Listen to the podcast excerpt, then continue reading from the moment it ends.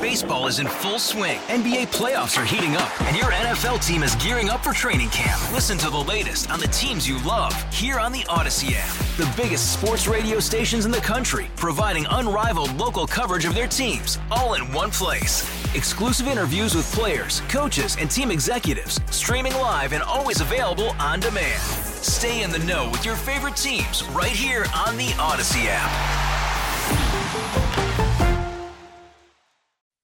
All right, not even 7:15. A lot going on. If you head in, you have a flight today and you're headed to the airport, I probably would say pause that for a moment. Flights across the United States grounded after the FAA ordered all domestic departures to be delayed until 9 a.m. Eastern, 8 a.m. Central to allow the agency to check safety information. They said it had experienced a computer outage. White House saying there's no evidence it was a result of a cyber attack although the president has instructed the Department of Transportation to a full investigation of the causes. So nothing's taken off between now and at least the next 45 minutes at 8 o'clock, and then we'll keep you posted, but be aware of that. Also, fog throughout the area. I can barely see the Crescent City connection from where we are at the corner of Poydras and Magazine. Uh, warm and breezy today, highs of 80. Then a chance for storms tomorrow, 60% chance for those, highs of 74. Front uh, moves through. Friday is going to be chilly and breezy, highs of 54. Pretty much same thing on Saturday, and then warming a little Sunday with highs of 66. Dr. Susan Hassig joins us now, Associate Professor in the Tulane School of Public Health and Tropical Medicine. Good morning, Doctor. How are you? I'm doing well, Tommy. How about yourself? I'm okay. You know, uh, whenever I go somewhere and see somebody wearing a mask or watch a televised sporting event or whatever it is and see somebody wearing a mask, I realize that COVID really did leave its mark on the country and I guess on the world, right? It did and it still is, unfortunately. Tell me what's going on with these this new variant XBB.1.5. Uh, and again, Doc, please understand we're not microbiologists or we're not professors in the Tulane School of Public Health and Tropical Medicine. So go slow, please. Sure. Well, this particular um, alpha, this particular combination of letters and, and numbers variant of of the coronavirus is still part of the Omicron family. It appears to be something that emerged kind of combining a couple of Omicron strains to have a high number of mutations. Um, it, it's unclear yet whether it's more severe um, in terms of the disease it causes, but for anyone that's had a, a case of coronavirus, it's nothing to fool around with. It can be very, very unpleasant.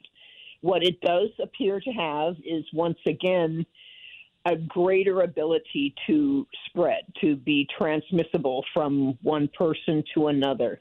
And one of the things that may be helping it to do that is the the way that viruses um, reproduce themselves once they get into a human is they insert themselves into other cells and take over that cellular mechanism and generate copies of the virus rather than anything else the cell is supposed to do.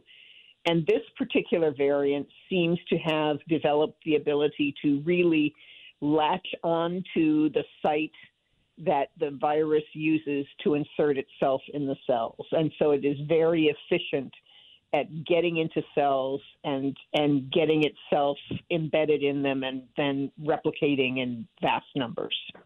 So that's had, the problem. Had there not been an original COVID, would we be having this?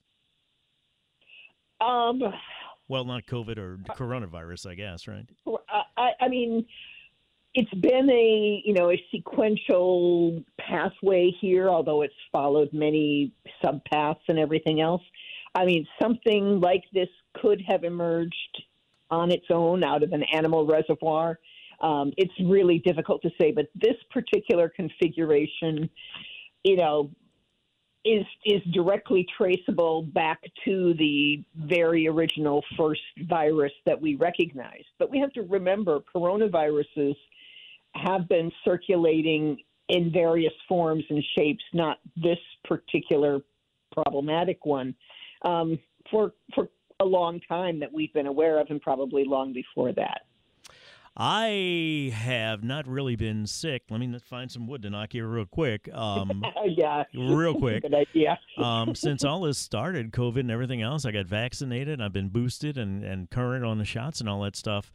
Is it likely that I've had COVID and didn't know it, or would could that have happened? Because I'm just thinking, as contagious as it is, and I've not been in um, um, seclusion or anything like that, or is there chances I've been exposed to it and, and maybe had a mild case or something? It, it it is possible. I have the same kind of scenario going on in my well, head. You knocked something too. I, I I did when you were. All right.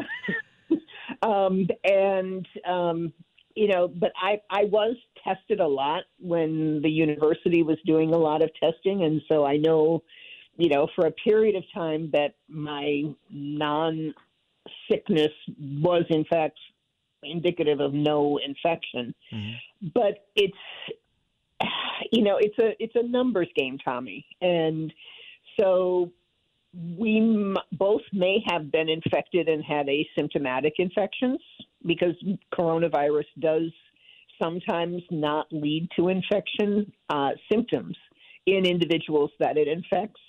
Um, but I, I suspect that you're you may have escaped it so far. I, I know people who have uh, become infected and you know they're still living in their family household and none of their other family members have gotten infected mm-hmm. because they wore a mask inside the home or but then i also know people who had a visitor come into their home and the entire host family got infected I, So I would find it hard to believe that I'd not been exposed to it uh, at, Mhm. at some point. It's just, you know, so prevalent. We'll talk Yeah. about vaccines and everything else when we come back. Dr. Susan Hassig, our guest, Associate Professor, Tulane School of Public Health and Tropical Medicine. A new COVID variant that's out there that is making it a little bit easier for people to get sick, I guess would be the easiest way to explain it. And again, all flights grounded. Uh, no departures happening until at least uh, 8 o'clock our time, and I'm sure the FAA will update that. We'll let you know as soon as we know anything. It's time for traffic now on WWL.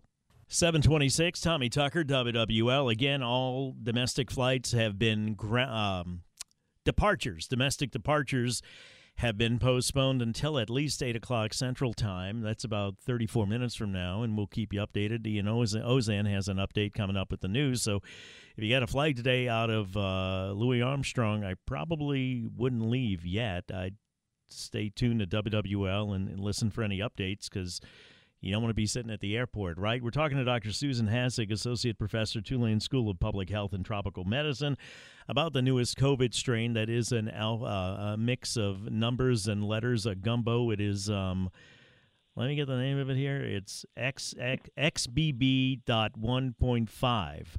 Um, it's what is the number that I'm thinking of, Doctor Hassig? They called it. I remember when all of this started, where it's a point at which it, um, I guess, reproduces or infects people. What do you call that? The what? No, R. it's the re- the reproductive number r Yes, r naught Mhm. the R naught. And is that particularly high with this variant? it is higher than the other variants we've seen, and that that is one of the the most likely ways that a, a variant pushes all the others out of the way by being able to reproduce itself and spread more rapidly than anything else that's in the environment. Because right now, uh, XBB 1.5 is most frequently found. It's about 70 to 80 percent of the variants being identified in the northeastern part of the country. Down here where we are, it's still about. See, last time I double I checked, which was yesterday, it was about 20 percent of the variants being identified here. We still have a lot of um, BQ one and 1.1 down here, but it's XBB 1.5 is is moving. So it the first time we found this particular variant anywhere in the world was in in New York City.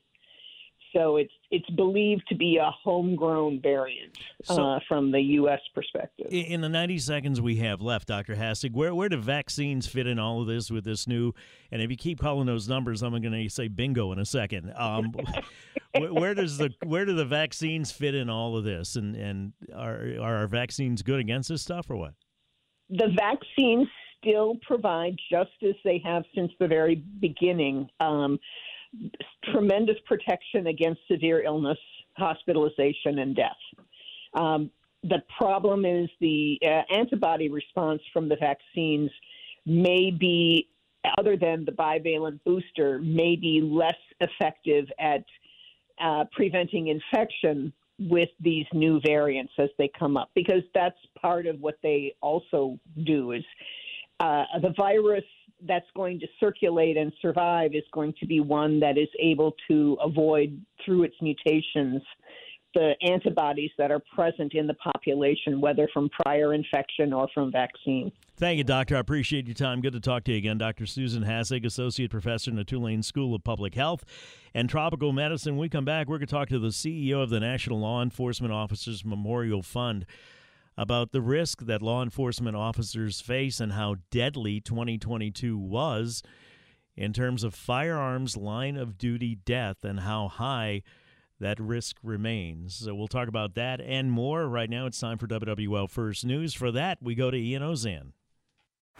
Baseball is in full swing. NBA playoffs are heating up, and your NFL team is gearing up for training camp. Listen to the latest on the teams you love here on the Odyssey app. The biggest sports radio stations in the country, providing unrivaled local coverage of their teams, all in one place. Exclusive interviews with players, coaches, and team executives, streaming live and always available on demand. Stay in the know with your favorite teams right here on the Odyssey app.